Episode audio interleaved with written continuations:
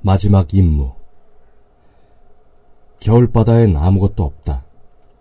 그것은 수평선을 가득 메운 채 해변을 향해 거품을 물고 돌진하는 공백이다. 이렇게 거대하고 철저한 공백을 정문화는 본 적이 없다.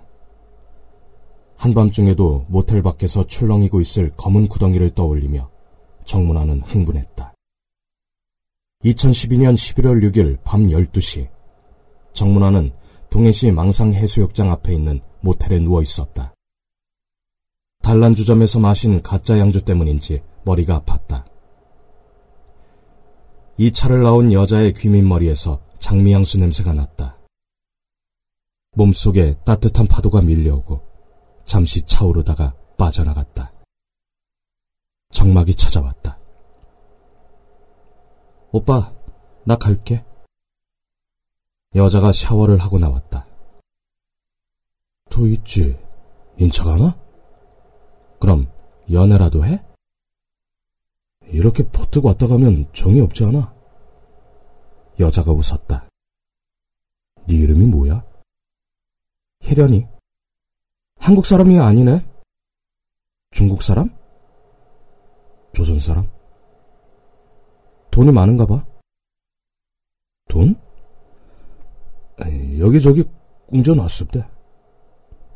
좋겠다. 오빠, 또 보자. 우리 연기를 자주 갖자오. 여자가 옷을 입었다. 브레지어를 조선말로 뭐라 하는지 아나? 뭔데? 젓가리게. 여자가 웃었다. 여자가 나가자 호텔방의 공기가 무거워졌다. 현관문이 철컥 닫히는 순간 공기가 두 배의 압력으로 정문 안의 머리와 어깨를 눌렀다. 정문 안은 여자를 잡아두고 싶었다. 더블베드는 쌍인용 침대고 냉장고는 전기 냉동기고 종업원은 복무원이고 팬티는 반츠라고 말하면 여자는 더 웃었을까. 정문안이 공사판에서 들은 후라쉬, 미약가, 갓다, 류현숙이 식당에서 들은 냅킨, 앞접시, 글라스는 우습지 않았지만 오히려 공포에 가까웠지만 여자가 처음 듣는 조선말은 우스웠나 보다. 정문화는 여자의 귀여운 웃음소리를 기억해내려 했었다. 정문화는 살인의 대가로 받은 돈을 중국에 붙이지 않았다. 낮에는 이름만큼이나 황량한 망상 해수욕장을 어슬렁거리거나 해변 앞에 카페에서 포켓볼을 치는 커플들을 구경했다. 망상의 해변은 과도하게 길고 모래는 너무 하얗고 그 한가운데 우뚝 서 있는 감시탑은 동해안의 어느 백사장보다도 외로웠다. 밤에는 술을 마시고 여자를 사고 새벽까지 불면증과 싸웠다. 정문화는 새벽 3시에야 간신히 눈을 붙였다. 꿈에 아이 둘을 데리고 가는 엄마가 나왔다. 정문안이 낮에 본 모습이었다. 한 아이는 유모차에서 자고 있었고, 한 아이는 엄마 뒤를 따라가고 있었다. 아이를 하나만 낳는 중국에서는 연년생을 거의 보지 못한다. 아이 둘을 키우는 한국 엄마를 보면 얼마나 힘들까 안쓰러운 생각이 든다. 정문화는 길 건너편에서 엄마를 향해 한숨을 쉬었다. 그때 엄마가 고개를 돌려 자신을 노려보았다. 정문환이 한 달 전에 죽인 마른 여자의 얼굴이었다. 여자가 말했다. 왜 한숨을 쉬는 거야? 내가 불쌍해? 너보다 내가 불쌍해? 여자가 유모차를 끌고 길을 건너 자신에게 다가왔다. 꺼져! 정문화는 눈을 떴다. 한 시간도 채 자지 못한 것 같았다. 등줄기에 식은땀이 흐르고 오한이 일었다. 정문화는 허겁지겁 가방에서 회칼을 꺼냈다.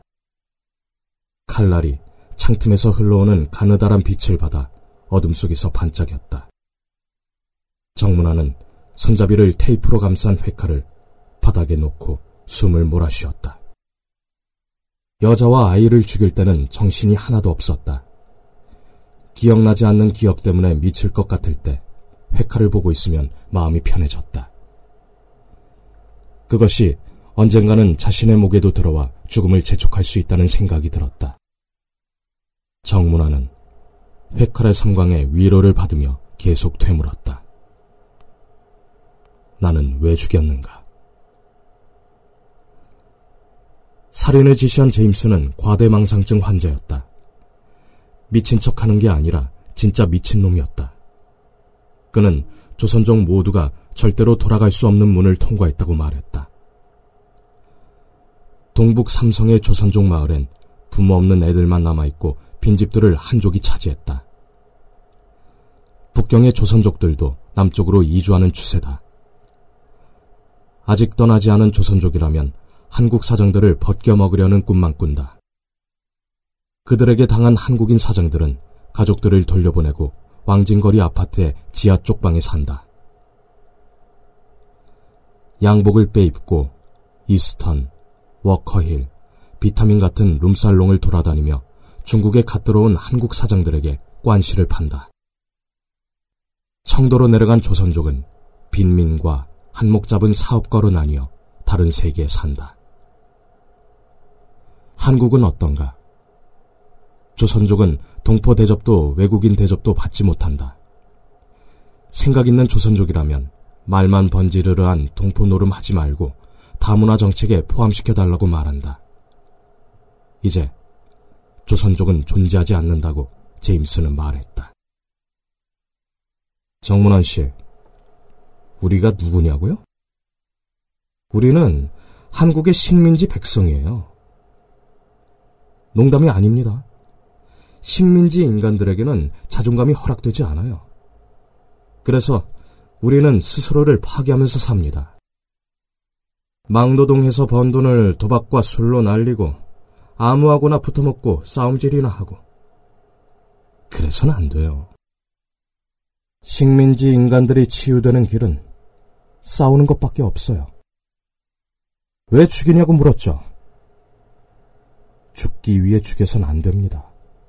우리는 살아남기 위해 죽여야 합니다.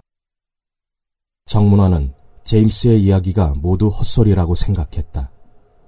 그러나 살아남기 위해 죽여야 한다는 말은 가슴에 남았다. 제임스가 손가락 두 개를 펴들고 두 건만 해결하라고 말하는 순간 정문화는 끝이라는 게 주어지지 않는 도망자의 삶으로 돌아가지 않겠다고 결심했다. 운명에서 탈출할 수만 있다면 누구든 죽일 수 있었다. 천명이고 만명이고 아이든 여자든 닥치는 대로 죽일 수 있었다.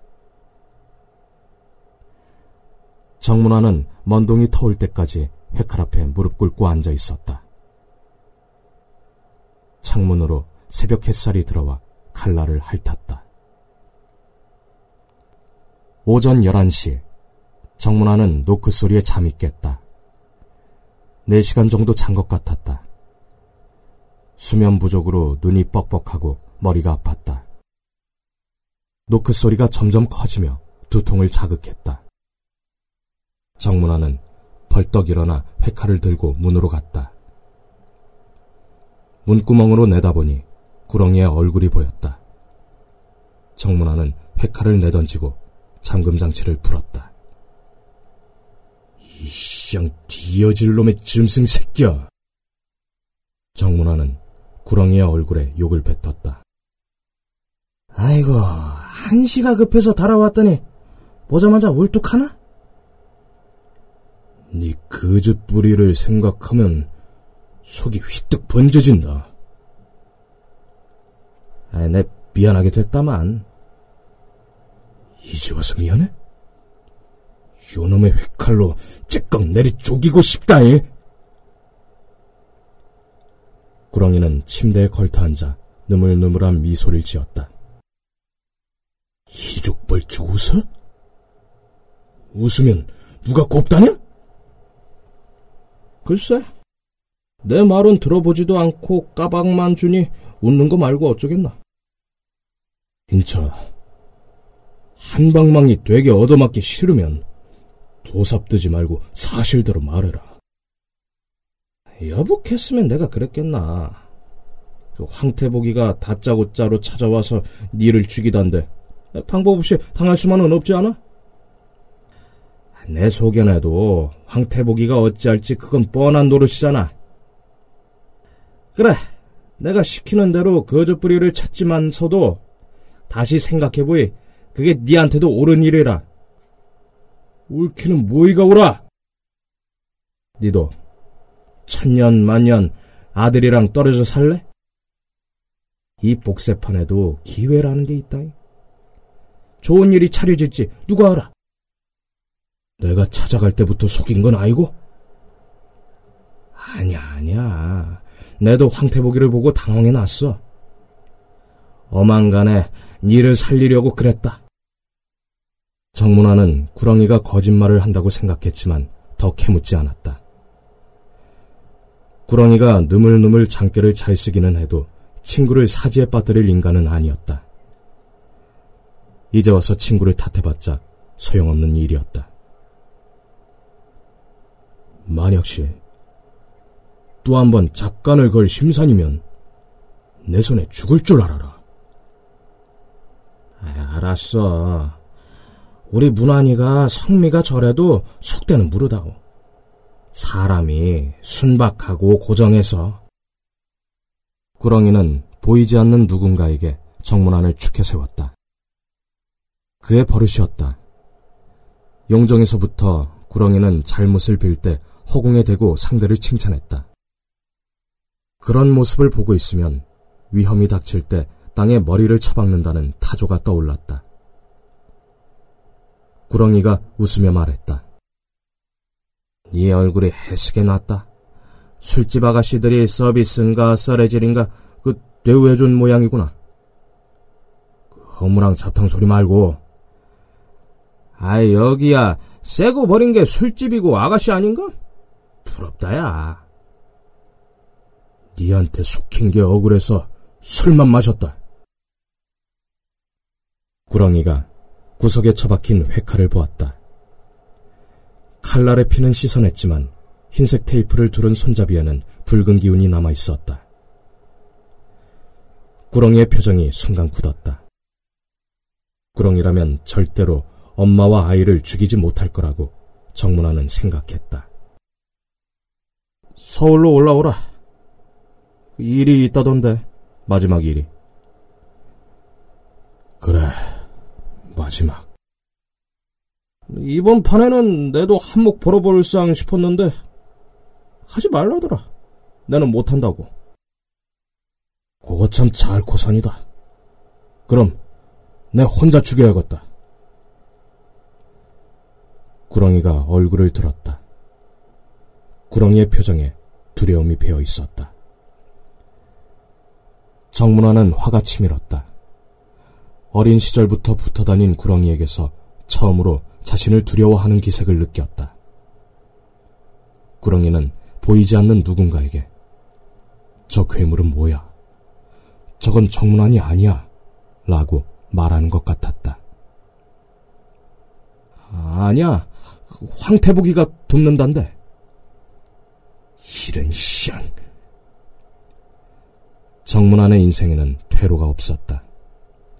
한 번 미끄러지면 죽을 때까지 미끄러지는 인생이었다. 구렁이가 물었다.